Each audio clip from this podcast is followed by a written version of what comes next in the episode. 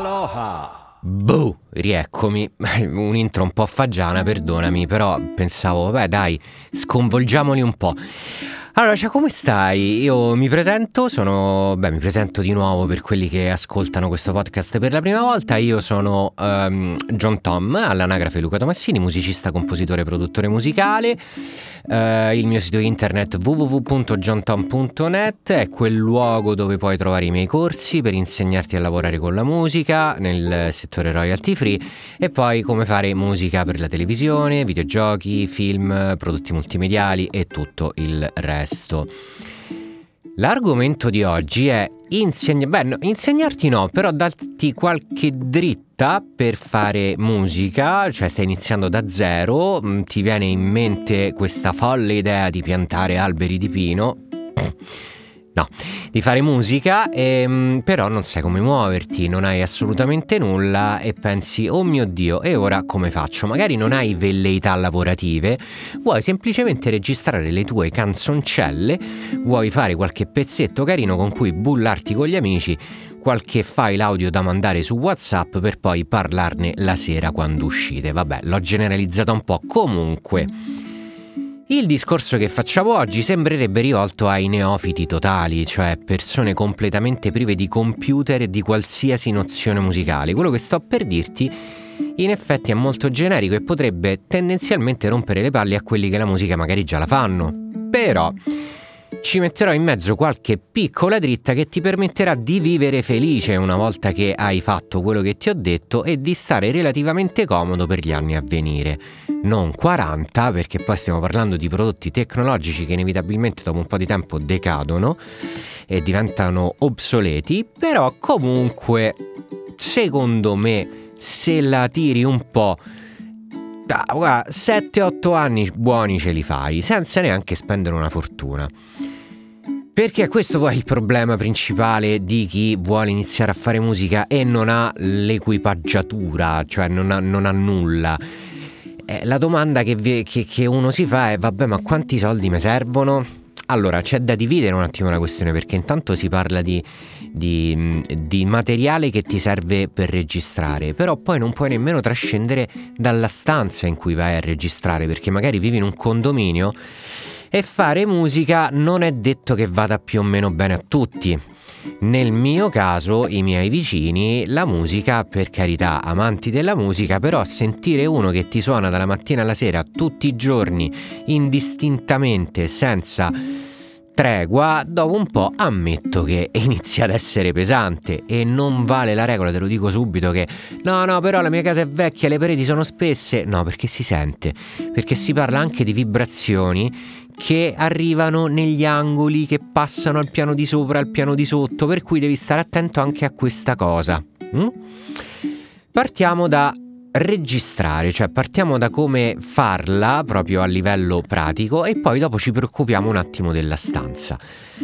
Allora, per farla la prima cosa che mi viene in mente è sicuramente un computer o comunque una macchina o un macchinario che ti permette di catturare il suono nel caso tu sappia suonare uno strumento, perché magari ci sono anche altre persone che non suonano, ma preferiscono magari organizzare, riarrangiare e lavorare con dei loop, con dei campioni quella un po' la beatmaker way, cioè la strada dell'hip hop nudo e crudo anni 90, il caro vecchio boom bap. In quel caso ti prendi i vinili, li colleghi alla tua workstation, come magari può essere una Kai MPC, fai entrare il suono, lo registri lì, lo lavori lì e fai tutto senza il computer. Si può fare, non è che non si possa fare, magari il risultato non sarà alla pari di tutti gli studi di registrazione professionali, di tanti studi di registrazione professionali, però comunque è un risultato più che decente, assolutamente rispettoso. Per cui quella è una via. Tieni presente che però le workstation costano, quelle buone, eh, non meno di 500 euro. A quel punto puoi sempre andare su eBay eh, a vedere se c'è qualcosa di buono, magari di usato. Continuando sulla strada del senza computer ci sono quelli che io chiamo ibridi, cioè delle tastiere portatili come ad esempio OP1, l'OP1, che hanno una micro tastiera, di solito sono due ottave, quindi è molto molto limitata, però ti permettono comunque di registrare dei suoni in entrata e di lavorarci sopra. la qualità è molto buona in questi casi, ehm, le funzionalità sono anche molto avanzate, il prezzo è anche molto alto perché l'OP1 te lo porti a casa per due cucuzze, per credo 2000 euro, è un botto. Però, oh, senti, sono scelte, l'OP1 è grande quanto la tastiera del tuo computer, forse un po' più, più piccolino, beh, il tuo computer ancora non ce l'hai, comunque è poco più piccola della tastiera di un computer sì, ci puoi fare molte molte cose, però resta sempre la limitazione magari di non poterci fare il mastering, che è l'ultima cosa che va fatta su un pezzo prima di renderlo pubblico, quindi prima di farlo uscire, fra virgolette. Tolte queste due eh, soluzioni, che forse sono quelle principali, veniamo a quella più diffusa, e cioè il fatto di registrare a casa tua su un computer. Che tipo di computer mi compro? Vado su Windows, vado su Mac, vado su Linux, i tre principali sistemi operativi. Allora, io uso un Mac, mm, è ormai da tanto tempo che sono su Mac, però ho iniziato a fare musica su Windows perché è questo fatto di potermi costruire il computer da solo, quindi il fatto di poter scegliere i componenti ed in un secondo momento magari poterli aggiornare senza dover necessariamente ricambiare tutto il computer, aveva indubbiamente un bel vantaggio. Il sistema operativo all'epoca, quando ho iniziato a fare musica sul computer, era Windows XP, madò, e non è che fosse proprio stabilissimo. Era abbastanza macchinoso, bisognava installare i driver che a un certo punto ti schioppavano, però la situazione a quanto pare, a quanto mi dicono, sembra essere cambiata e comunque tutto dipende da come, eh, da come lo tieni il computer, dal fatto che magari non ci metti dentro la monnezza o comunque software piratato che non sai mai benissimo che cosa c'è. A tale proposito, senti di una delle puntate precedenti in cui parlavo appunto di software pirata. Per cui Windows è sicuramente una buona soluzione. Però devi un attimo fare attenzione perché registrare musica su un computer è un'operazione che porta via un bel po' di risorse. Per cui non te la puoi cavare con un computer da 300 euro ti serve comunque un computer che abbia un bel po' di RAM, io ti direi almeno 16 giga, e che abbia anche un bel po' di spazio. Con 200 GB di spazio ci puoi stare comodo per 4 mesi, dopo un pochetto sentirai inevitabilmente l'esigenza di cambiarlo. Per cui 16 GB di RAM, uh, un disco rigido un po' più grande, possibilmente di tecnologia NVMe, che sono dei dischi rigidi che girano molto più velocemente rispetto a quelli magari un po' più vecchiotti, ehm, unito quindi ad un buon processore, non ti dico un 10 core, 10 core, ma comunque un, un buon processore Diciamo che con Windows ce la puoi fare, però come puoi vedere se l'hai già magari intuito, il costo non è più tanto diverso da quello che andresti a pagare per un Mac. Adesso recentemente è uscito, mi sembra, Mac Studio che sì, costicchia, stiamo parlando comunque, se non sbaglio, di almeno 1500 euro, ma non sono sicuro, quindi potrei, non ti dico che la sto sparando a caso, ma credo che sia più o meno quello il prezzo. Ehm, gira che ti rigira alla fine il costo di un buon computer per fare musica puoi eh, secondo me eh, puntare a 1000 euro. Secondo me un costo ragionevole per chi sta iniziando proprio adesso è comunque 1000 euro. Occhio RAM e disco rigido. Oltretutto poi questi, oltre a questi 1000 euro ci devi mettere il monitor. Per quanto riguarda il monitor, guarda, quello che vuoi, eh, però ecco, una cosa importante sono le casse. Ora, anche sulle casse c'è da fare un discorso specifico. Intanto perché sono importanti? Perché sono quelle che ti restituiscono il suono, ok? Sono quelle che ti permetteranno di mixare, di capire dove andare a spingere, equalizzazione e tutto il resto. Però attenzione perché se stai facendo musica che vuoi vendere non puoi fare affidamento come se fosse la religione migliore del mondo alle tue casse.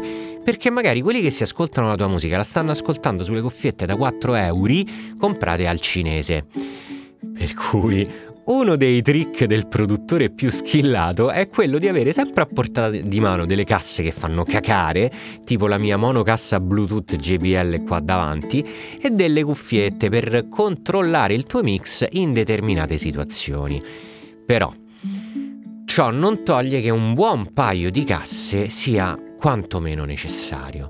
Il costo di un buon paio di casse per una coppia io ti direi che almeno 400 euro ti dovresti mettere in conto. Magari agli inizi risparmia un po', magari eh, non arrivare subito a quella cifra, però se vuoi tirare un po' la corda su questo, inizia a registrare la tua musica e mixarla comunque con una un, con un ah, da, da, da. non taglierò voglio che tu senta bene questo ah, da, da, da tieniti comunque sempre a portata di mano un analizzatore di spettro, un analizzatore che ti permetta di vedere le frequenze degli strumenti, dei suoni che vengono riprodotti dal tuo computer, per andare poi a capire meglio come indirizzare il tuo mix, come equalizzare e fare tutte le operazioni che vuoi.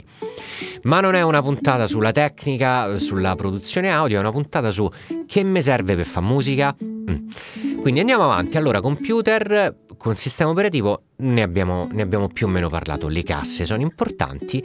Ad essere sincero, io do per scontato che tu abbia già lo strumento con cui fare musica, il tuo problema è registrare questa cosa. Per cui non voglio dilungarmi troppo su tastiere, eh, chitarre, eh, quello che è, controller. No, semmai nel caso tu abbia intenzione di cantare o comunque di registrare qualcosa in acustico, è semmai magari, ecco, parliamo un attimo dei microfoni. Se dovessimo fare una classificazione molto molto generica direi che ce ne sono di tre tipi, dinamico, condensatore e panoramico. Il dinamico è, mm, è, un po' il microfono di, da battaglia, è quello che viene usato soprattutto dal vivo perché registra i suoni e li trasforma tramite la pressione dell'aria che fa vibrare delle componenti all'interno ehm, non è precisissimo, però dal vivo funziona sempre abbastanza bene, è molto, è molto, molto versatile. Mentre invece i microfoni condensatori sono quelli un po' più delicati, quelli che vengono utilizzati soprattutto nelle sessioni in studio, quelli che ad esempio potrebbero trovare posto nel tuo studio, che vanno bene sia per la voce sia per gli strumenti, sia per la voce che per gli strumenti acustici. I microfoni panoramici invece sono particolari, sono molto molto fighi, mi piacciono un botto, perché sono quelli che invece di registrare un segnale diretto, magari di una persona che parla proprio davanti il microfono, sono quelli che prendono il panorama, cioè che ti registrano registrano l'ambiente. Ad esempio, un microfono panoramico io l'ho visto nel caso di una eh, band dal vivo che suonava strumenti acustici, invece di microfonare tutti uno per uno, avevano due microfoni panoramici davanti che ti permettevano di avere una buona immagine audio di quello che stava succedendo sul palco. Il mio consiglio è quello di orientarti comunque ad un piccolo microfono condensatore, perché è quello che poi alla lunga, secondo me, ti potrà dare una qualità migliore rispetto ad un microfono dinamico. Questo ovviamente se hai intenzione di fare musica in studio, se hai intenzione di fare musica dal vivo, allora un dinamico va più che bene abbiamo le componenti principali, ci manca solo un'ultima cosa per essere sui blocchi di partenza e far partire la nostra DAW Digital Audio Workstation su cui poi andremo a registrare tutte le tracce. Quello che ti serve è una scheda audio, perché se pensi di poter registrare eh, i tuoi strumenti, la tua musica con i driver audio interni del tuo computer, sei fuori strada. Le schede audio spesso, spessissimo sono esterne, questo vuol dire che andranno collegate via USB nella stragrande maggioranza dei casi al tuo computer e sono dei dispositivi a cui poi tu agganci, quindi su cui poi vai ad inserire il jack del microfono, della chitarra, quello che vuoi, oppure ehm, anche solo semplicemente il jack delle cuffie per avere appunto il suono in cuffia.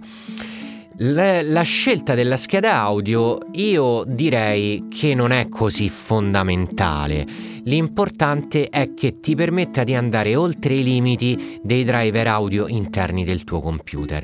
Io in questo momento, pur lavorando da 20 anni in questo settore, ho una scheda audio da 100 euro, una Focusrite senza fare pubblicità eh, più o meno smaccata, tanto non me pagano, però eh, questo per dirti che io tutto questo bisogno di avere una scheda Apollo da 1000 euro in effetti non ce l'ho. Mm, mi rendo conto che l'Apollo ha delle caratteristiche molto molto fighe, però il mio sound negli anni si è comunque costruito al di fuori della scheda audio e delle, di quelle caratteristiche molto molto fighe, per cui il bisogno di cambiare tutto sommato non c'è. Ora, fatti due conti perché sul computer direi che ci spendi la cifra più grande, però devi tenere a mente che ti servono anche le casse e la scheda audio e un microfono. Vabbè, il microfono diciamo che eh, è un optional perché magari fai beat e non ti va di cantarci sopra o di registrare strumenti dal vivo, però scheda audio e casse sono assolutamente fondamentali. Per quanto riguarda l'acquisto delle cuffie, invece, mm, invece no, perché secondo me mixare in cuffia è una cosa che avviene dopo, che avviene quando hai imparato a mixare. E se sei alla prima esperienza nella registrazione audio, nella produzione audio, e tu non sai mixare come nessuno di noi sapeva fare agli inizi, stai imparando. Per cui impara bene a leggere la tua musica e poi in un secondo momento, quando sai come funziona eh, il tutto, quando hai imparato a capire le tue casse anche in funzione dell'analizzatore di spettro che hai davanti, che ti fa vedere, non ascoltare, non sentire, ma ti fa vedere le frequenze, a quel punto puoi pensare di acquistare un paio di cuffie buone per permetterti un mix anche in cuffia. Però e questo è molto importante, ricordati che quando tu vai a fare musica e hai il risultato dei monitor, tu hai il suono dei monitor, ad esempio della cassa destra, che viene ascoltato dal tuo orecchio destro e dal tuo orecchio sinistro. Quindi hai un'immagine stereo molto più um, completa, fra virgolette, hai un'immagine stereo diversa da quella che hai con un ascolto in cuffia, in cui il canale di destra viene riprodotto dal padiglione di destra, a meno che non ci sia un po' di pan anche a sinistra. Ma nel caso dei monitor tu hai tutta una stanza che comunque ti fa eh, arrivare delle onde audio anche da dietro, da sopra, da sotto, davanti, da dietro. Piccola citazione di Verdone. Quindi il fatto di mixare con le cuffie esclude questo scenario ed è diverso dal mixare con le casse. E qui ci sono tutti i problemi tipici di chi magari mixa solo ed esclusivamente in cuffia e non è ancora abbastanza sicuro di quello che sta facendo. Passato in rassegna queste cose, andiamo alla seconda parte di questo discorso perché non si può assolutamente trascurare il discorso della stanza. Non perché una stanza perfettamente trattata a livello acustico eh, sia fondamentale, soprattutto perché agli inizi, ma perché non vuoi essere denunciato, ma perché vuoi fare musica in maniera relativamente tranquilla senza che nessuno ti rompa le scatole. Quindi inizia a pensare di trattare un minimo le pareti della tua stanza mh, mm, mettendoci dei pannelli fonoassorbenti. Questi pannelli fonoassorbenti non fanno altro che catturare il suono ed evitare che ti rimbalzi. Quindi evitare che poi nelle tue orecchie ehm, ci entri questo suono riflesso dalle pareti. Il risultato è che se tu applaudi le mani o comunque urli o comunque parli all'interno di questa stanza, il suono sembra più tordo, più attufato, non ci sono echi, diventa quasi come se fosse una, una camera iperbarica, no? una, una zona morta che è più o meno l'ideale, cioè è una buona cosa quando vuoi mixare e quando vuoi fare musica, soprattutto quando devi registrare degli strumenti dal vivo, perché tutto vuoi fuorché magari un suono un po' sporcato da pareti che magari te lo riflettono nel microfono.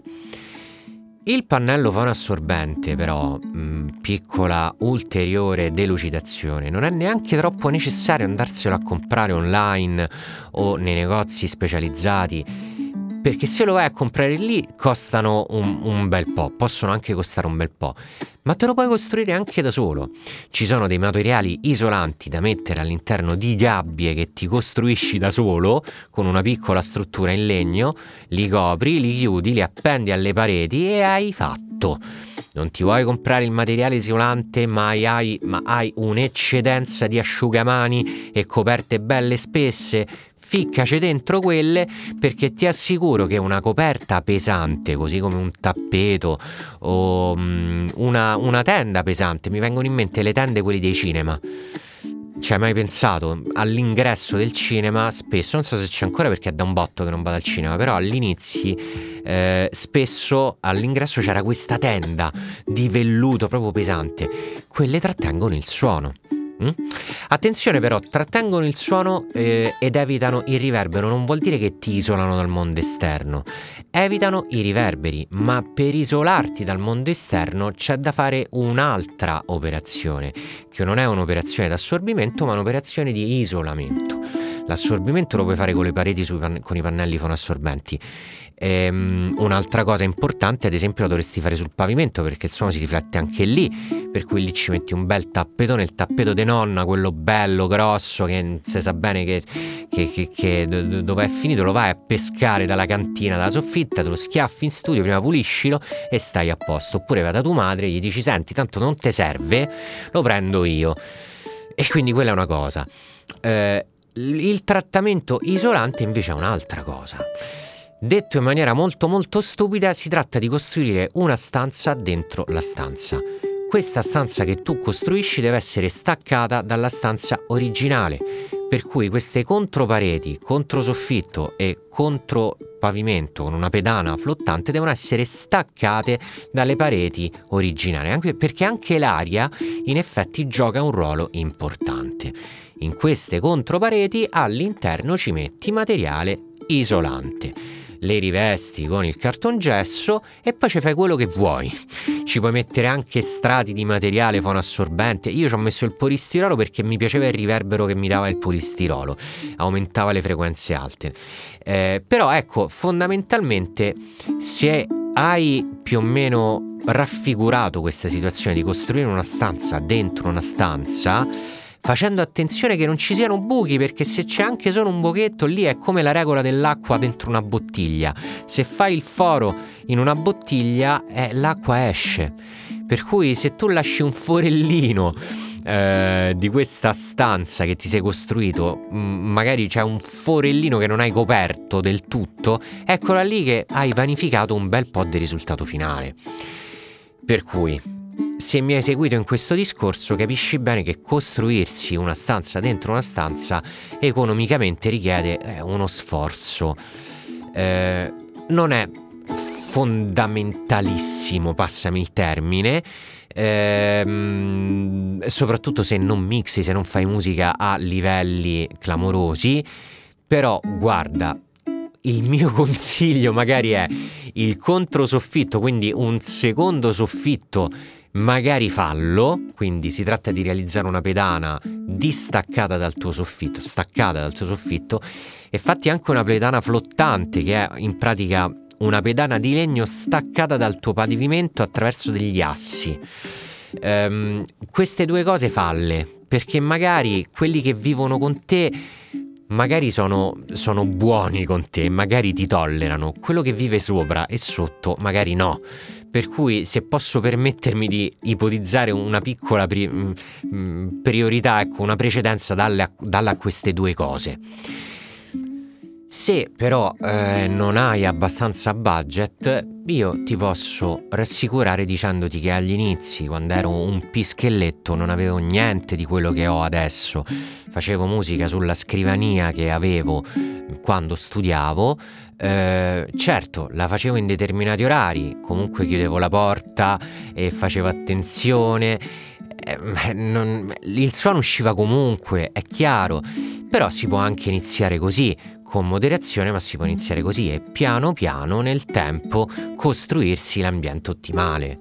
Ora, per quanto riguarda il computer, abbiamo visto che ehm, Windows ti dà la possibilità di sceglierti i componenti e quindi almeno sulla carta in teoria potrebbe venire di meno. Però poi alla fine ti rendi conto che i componenti che ti servono per fare musica portano il costo di quel computer più o meno a livello del Mac. Per cui se prendiamo solo questi due sistemi operativi siamo veramente molto vicini. Linux è un'altra cosa, nel senso che allora, io ho, ho, un sogno nel cuore che è quello di poter fare musica su Linux, ma non lo faccio perché purtroppo ci sono dei problemi di compatibilità. Ho delle librerie specifiche, dei plugin specifici, dei software specifici che su Linux non girano, o meglio, potrebbero girare se emulati su Linux, ma non mi garantirebbero la velocità che mi è necessaria per fare il mio lavoro senza troppo stress, senza troppa frustrazione per me, arrivato a questo punto della mia attività, della mia carriera, il fatto di dover aspettare 4 secondi invece di uno per l'apertura di un determinato plugin, dopo un po' è pesante. Lo accuso. Però è indubbio, è fuori discussione che magari tu non ti trovi nella mia situazione, per cui ti puoi permettere tranquillamente di cominciare il tuo viaggio su Linux, che ha un livello di personalizzazione ancora più ampio, molto più profondo rispetto a quello che magari ti può offrire Windows. Quindi se sei comunque esperto di, questo, di quest'ambito, ti invito caldamente a, ad iniziare su Linux. C'è anche da fare una piccola parentesi che a me piace molto, eh, e cioè il fatto di registrare la tua musica, di fare la musica su dispositivi mobili, quali magari un iPad, un tablet o perché no anche un telefono. Ora lo metto soltanto come appendice, poi se vuoi se ti interessa magari ci facciamo tutta una puntata al riguardo, ma in realtà lo scenario sui tablet, eh, nel mio caso iPad, io ho un iPad Pro, eh, lo scenario è molto migliorato quello che è possibile realizzare su un iPad eh, è veramente molto molto buono e ci sono degli strumenti virtuali su iPad che paradossalmente non ci sono su computer. Io ho due strumenti meravigliosi su iPad che non girano su Mac. Io vabbè che sto ancora su Catalina, però comunque sono stati pensati e sviluppati per iPad, non per Mac. Per cui il fatto di registrare su, su, un iPad non è da escludere. Un iPad Pro ti costa meno, è più contenuto. A quel punto tu devi pensare soltanto ad acquistare una scheda audio che comunque può tranquillamente essere collegata ad un iPad, due monitor e, ed eccola lì che la tua spesa, invece magari di pensare di 2000 a 2500 euro, scende eppure di molto. Magari non ti prendi un iPad Pro eh, appena uscito, ma magari ti prendi quello della generazione precedente ed eccola lì che secondo me tu potresti fare musica anche solo con 1000 euro. E ti assicuro, credimi, i risultati sono buoni, sono molto buoni. Tutto sta nell'imparare ad usarlo come si deve. Però vabbè, di questo magari ne parleremo in un, altro, in un altro episodio, perché in effetti è molto molto interessante, se ne parla molto poco, c'è un po' di snobismo sulla questione, ma c'è poco da fare gli snob perché ti, ti, posso assicurare che fare musica su quei dispositivi, sull'iPad nel mio caso, non è assolutamente un um, fare musica di serie B, ma può diventare molto molto valido anche nella fase di mastering. Ci ho pensato un attimo prima di dire questa cosa perché sì, in effetti il software per fare mastering su iPad ce l'ho. Però sono un po' un vecchio sotto questo punto di vista, ho tutta la mia suite di plugin con cui faccio mastering molto più preciso su computer, per cui io comunque lo faccio su computer, ma, se hai appena iniziato e tutti questi programmi che io ho tu non ce li hai, non disegnare l'iPad iPad o tablet o quello che vuoi, anche il telefono perché poi se parliamo di iOS, iOS nella stragrande maggioranza dei casi gira sia su iPhone che su iPad. Mi sto dilungando, eh, però mh, prima di chiudere questa puntata ci tengo anche a darti un po' di indicazioni perché magari hai comprato il tuo computer, eh, inizia ad installare le cose, va una scheggia wow da paura e dopo tre mesi eccola lì che piangi perché ti si pianta.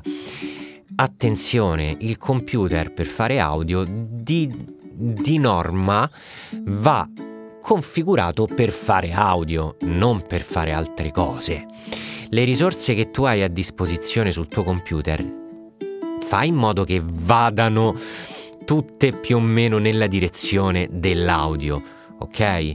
Non puoi pensare di fare un computer per il gaming che parallelamente ti lavori come una workstation da studio professionale. O meglio, sì, certo che lo puoi fare, spendi 10.000 euro, fai tutto, però se hai un budget limitato magari su, uh, sul tuo computer nuovo di zecca facci un attimo attenzione, non ti installare migliaia di plugin perché tanto te lo dico subito, non ti serviranno tutti, imparane due o tre e cerca di utilizzarli il più possibile.